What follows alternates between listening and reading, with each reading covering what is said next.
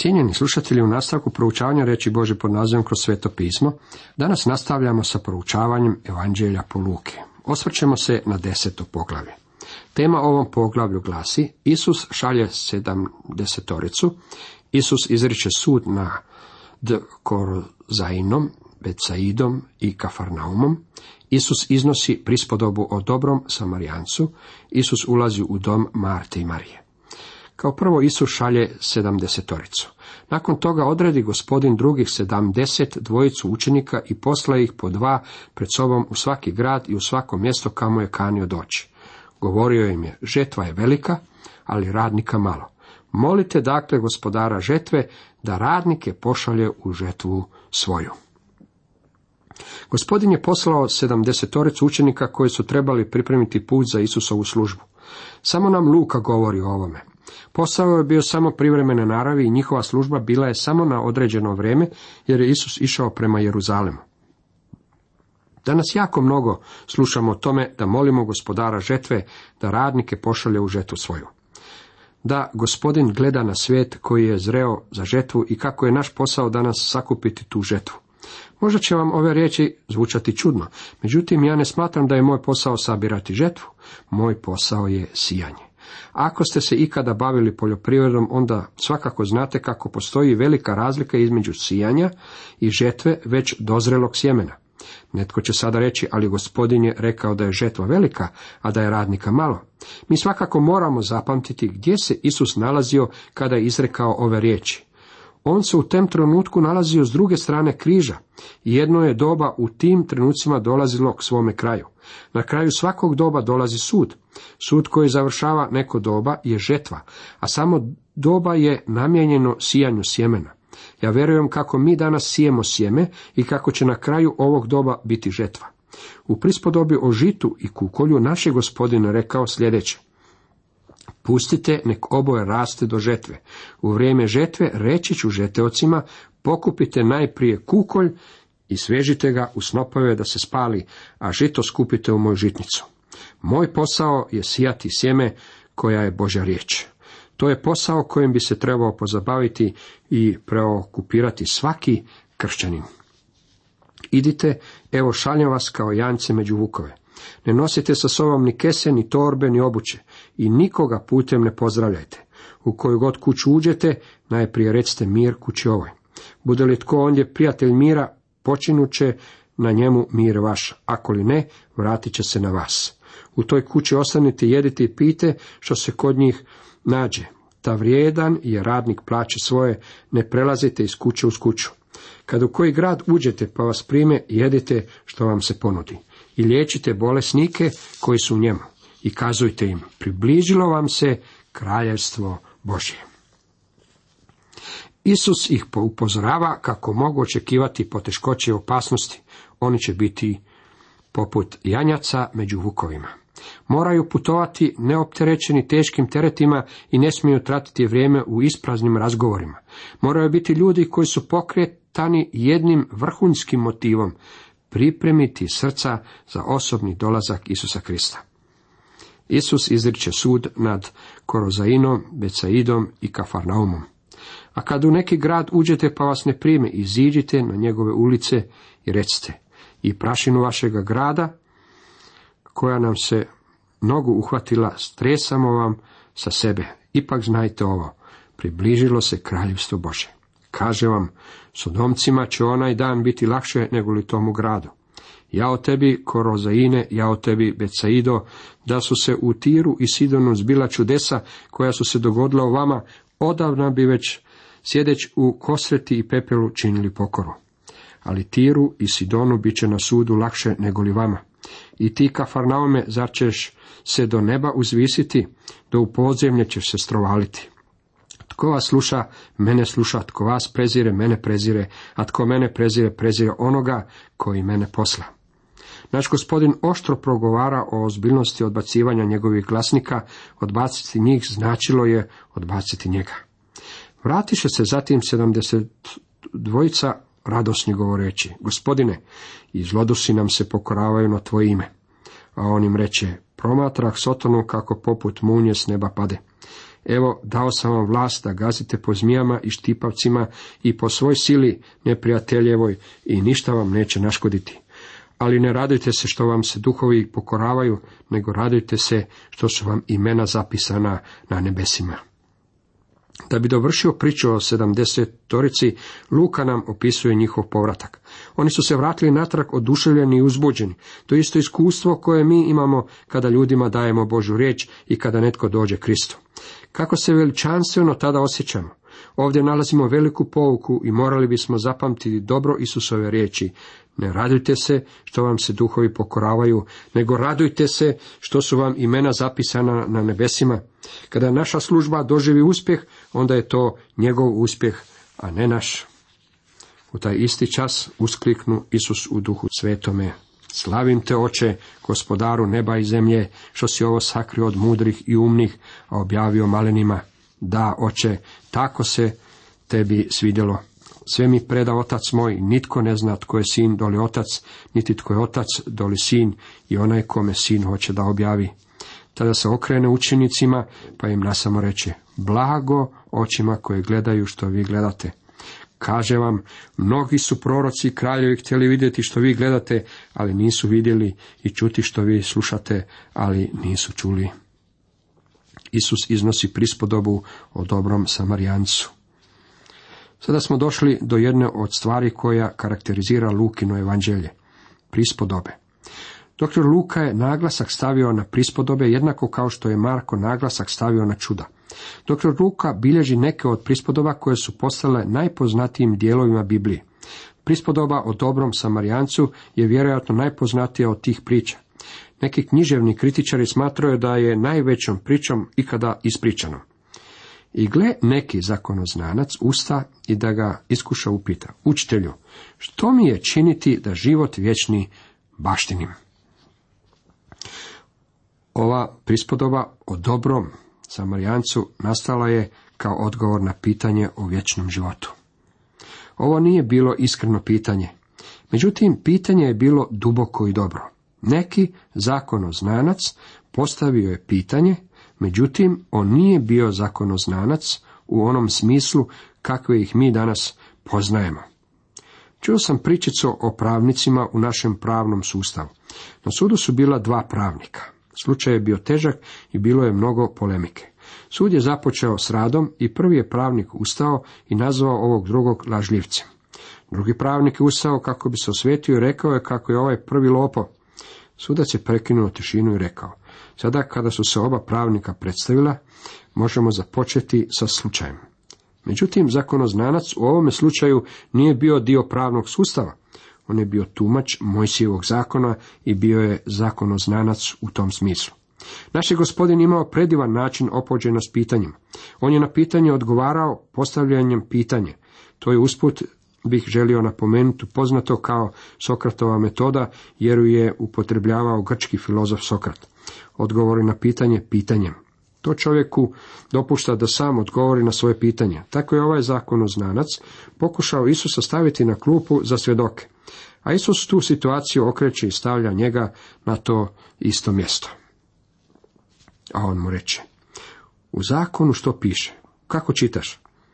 Isus je znao da je ovaj čovjek stručnjak za Mojsijev zakon. Odgovori mu onaj, ljubi gospodina, Boga svojega i sveg, srca svoga i svom dušom svojom i svom snagom svojom i svim umom svojim i svoga bližnjega kao sebe samoga. Reče mu na to Isus, pravo si odgovorio, to čini i živjet ćeš. Nadam se da ste zapazili oštru napomenu koja je ovdje sadržana. Ali hoteći se opravdati, reče on Isusu, a tko je moj bližnji? Zapazite kako je naš gospodin odgovorio. Pravo si odgovorio. Imajmo na umu da se ovo dogodilo prije nego što je Krist umro na križu. Znači li to da se čovjek može spasiti držanjem zakona? Da, međutim, pratimo tekst dalje. Nisu opravdani slušatelji zakona, već su opravdani vršitelji zakona. Ako vi tvrdite da možete obdržati zakon, mora vas podsjetiti kako vam Bog riječi. On tvrdi kako je nemoguće biti opravdan po zakonu, jer čovjek ne može obdržati zakon. Čovjek se ne opravdava po dijelima zakona, čitamo u Galačanima 2.16. Uistinu što je bilo nemoguće zakonu, jer je zbog tijela onemoćao, Bog je učinio, poslavši sina svoga u obličju grešnoga tijela i s obzirom na grijeh osudi grijeh u tijelu, da se pravednost zakona ispuni u nama, koji ne živimo po tijelu, nego po duhu. Rimljanima 8, 3 i 4. Ako je ovaj zakonoznanac bio iskren, što nije bio, onda bi rekao, učitelju, ja sam iskreno pokušavao ljubiti Boga svim svojim srcem. Dušom, snagom i pameti, a svog bližnjeg kao samoga sebe. Međutim, ja to ne mogu učiniti. Jadan sam i doživio sam neuspjeh. Pa kako onda mogu baštiniti vječni život? Međutim, ovaj je čovjek, umjesto da bude iskren, izbjegavao iskreni odgovor, pa je rekao, a tko je moj bližnji? Kris mu je dao odgovor i na ovo pitanje, i to je prispodoba o dobrom samarijancu. To je jednostavna, ali ujedno i predivna priča.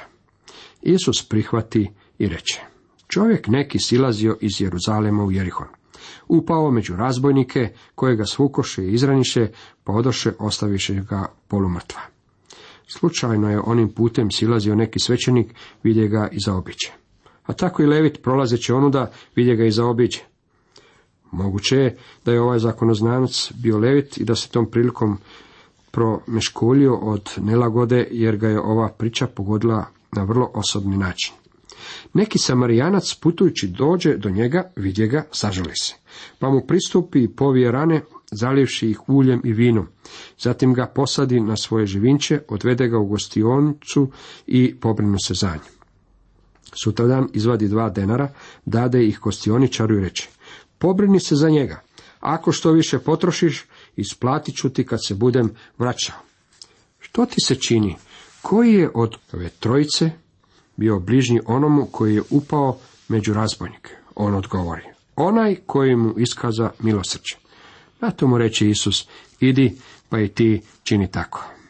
Dekan Brom Yale sveučilišta rekao je kako su nam u ovoj prispodobi iznesene tri vrste ljudi koji predstavljaju tri životne filozofije.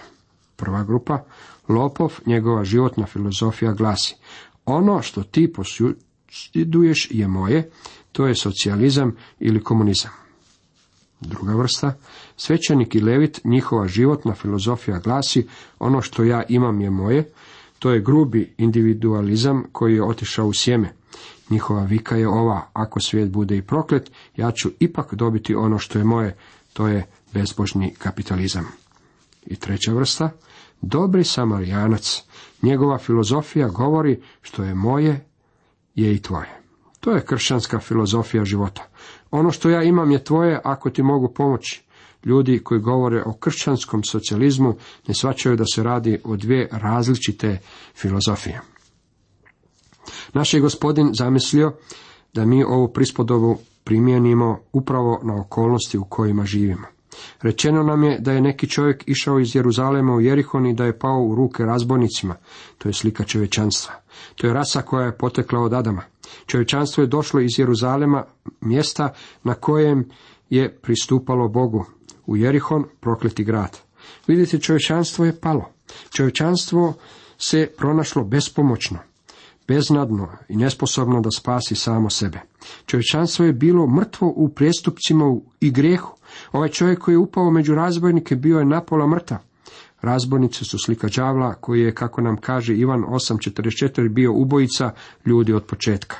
U svezi sa ovom temom naš je gospodin rekao u Ivan 10.8, svi koji dođoše prije mene, kraljevci su i razbojnici.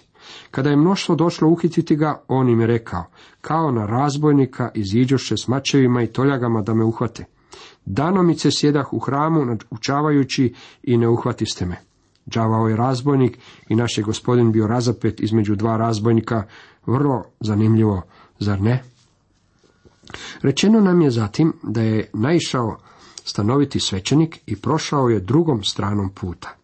On predstavlja ritualizam i ceremonije koji ne mogu spasiti osobu. Netko je rekao da je svećenik prošao drugom stranom puta zbog toga što je vidio da je čovjek već bio opljačkan. Zatim je naišao Levit i on je također zaobišao čovjeka idući drugom stranom puta. On predstavlja legalizam. Niti rituali, niti ceremonije, niti legalizam ne mogu spasti. Zatim je naišao neki samarijanac. Koga je predstavljao neki samarijanac? On je onaj koji je ispričao prispodobu. Kada rituali, ceremonije, legalizam i religija ne mogu učiniti ništa za čovjeka, onda dolazi Krist. On može povezati ona slomljena srca. On je sposoban uzeti izgubljenog grešnika, napola mrtvog, izgubljenog u prijestupima i gresima i pomoćima. Ova prispodoba ima vrlo praktičnu primjenu za vas i mene danas. Svaka osoba kojoj možete pomoći je vaš bližnji. To ne znači da je samo osoba koja živi pokraj vas je vaš bližnji, vaš susjed. Ljudi trebaju Krista, dobrog Samarijanca. Mnogo se govori o širenju evanđelja po svijetu, međutim malo se napora ulaže oko toga da ljudi saznaju nešto o Kristu. To je poput mladića koji se udvarao nekoj djevojci. Napisao je pismo u kojem rekao, za tebe bih se popeo na najvišu planinu. Za tebe bih preplivao najdublju rijeku. Za tebe bih prešao najveće more. Za tebe bih prešao goruću pustinju. Zatim je dodao i postom skriptom, ako ne bude padala kiša druge srede, doći ću ti u posjetu. To zvuči poput predanja Kristu prosječnog kršćanina danas. Svijet danas je poput čovjeka koji je upao među razbojnike i kojem je potrebna naša pomoć. Svijet treba Krista. Krist nas može ne samo spasiti od utapanja, već nas također može naučiti plivati. Rituali i formalizam vide kako se čovječanstvo utapa i govori, plivaj, brate, plivaj. Međutim, čovjek ne može plivati. Legalizam i liberalizam nagnu se preko ruba i govore, drži se, brate, drži se. Međutim, čovjek se ne može držati. Postoji pjesma koja govori, tonuo sam duboko u grijeh, daleko od sigurne obale, duboko umoćen, tonuo sam da više nikada ne isplivam. Međutim, gospodar mora čuo je moj očajnički vapaj, iz vode me izvadio i sada sam siguran. Kris me podigao, dragi moji prijatelji, i on može podići i vas također. To je poruka o dobrom Samarijancu. Isus ulazi u dom Marte i Marije. Dok su oni tako putovali, uđe on u jedno selo. Žena neka imenom Marta primi ga u kuću. Imala je sestru koja se zvala Marija. Ona sjede do nogu gospodinovih i slušaše riječ njegovu. A Marta bjaše sva zauzeta posluživanjem, pa pristupi reče, gospodine, zar ne mariš što me sestra samu ostavila posluživati? Reci joj, dakle, da mi pomogne. Odgovorio je gospodin, Marta, Marta, brineš se i uznemiruješ za mnogo, a jedno je potrebno. Marija je uistinu izabrala bolji dio koji joj se neće oduzeti. Bez da ulazimo u mnogo detalja, neka bude dovoljno reći da je Marija učinila svoj dio.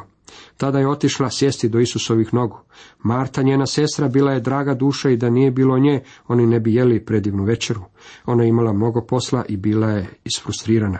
Možda je dohvatila tavu i ona nije bila dovoljno velika, pa je posegla za drugom i tava je pala sa vrha police. To je za nju bilo previše i ona je došla iz kuhinje i rekla nešto što u normalnim okolnostima ne bi bila rekla. Naš je gospodin bio nježan prema njoj, ali joj je rekao, Marija je izabrala bolji dio. Dragi moji, isfrustrirani, zbunjeni prijatelji. Nalazili se na onom dijelu života kada ne znate kamo biste se okrenuli, tada molim vas sjednite, sjednite do Isusovih nogu, pogledajte u njegovu riječ i razmotrite što vam ona ima za reći. Ona će vam pomoći u vašem radu u kući, ona će vas učiniti boljim peračem suđa. Ona će vam pomoći da podove čišće podmetete, iskopat ćete bolju jamu, bolje pokositi travu, proučiti vašu povuku brže. Vaš posao u uredu bit će lakši i moći ćete bolje voziti vaš auto. Samo se odvojite vrijeme kako biste sjedili kod Isusovih nogu. Marija je odabrala bolji dio. Hoćeš li i ti? Cijenjeni slušatelji, toliko za danas.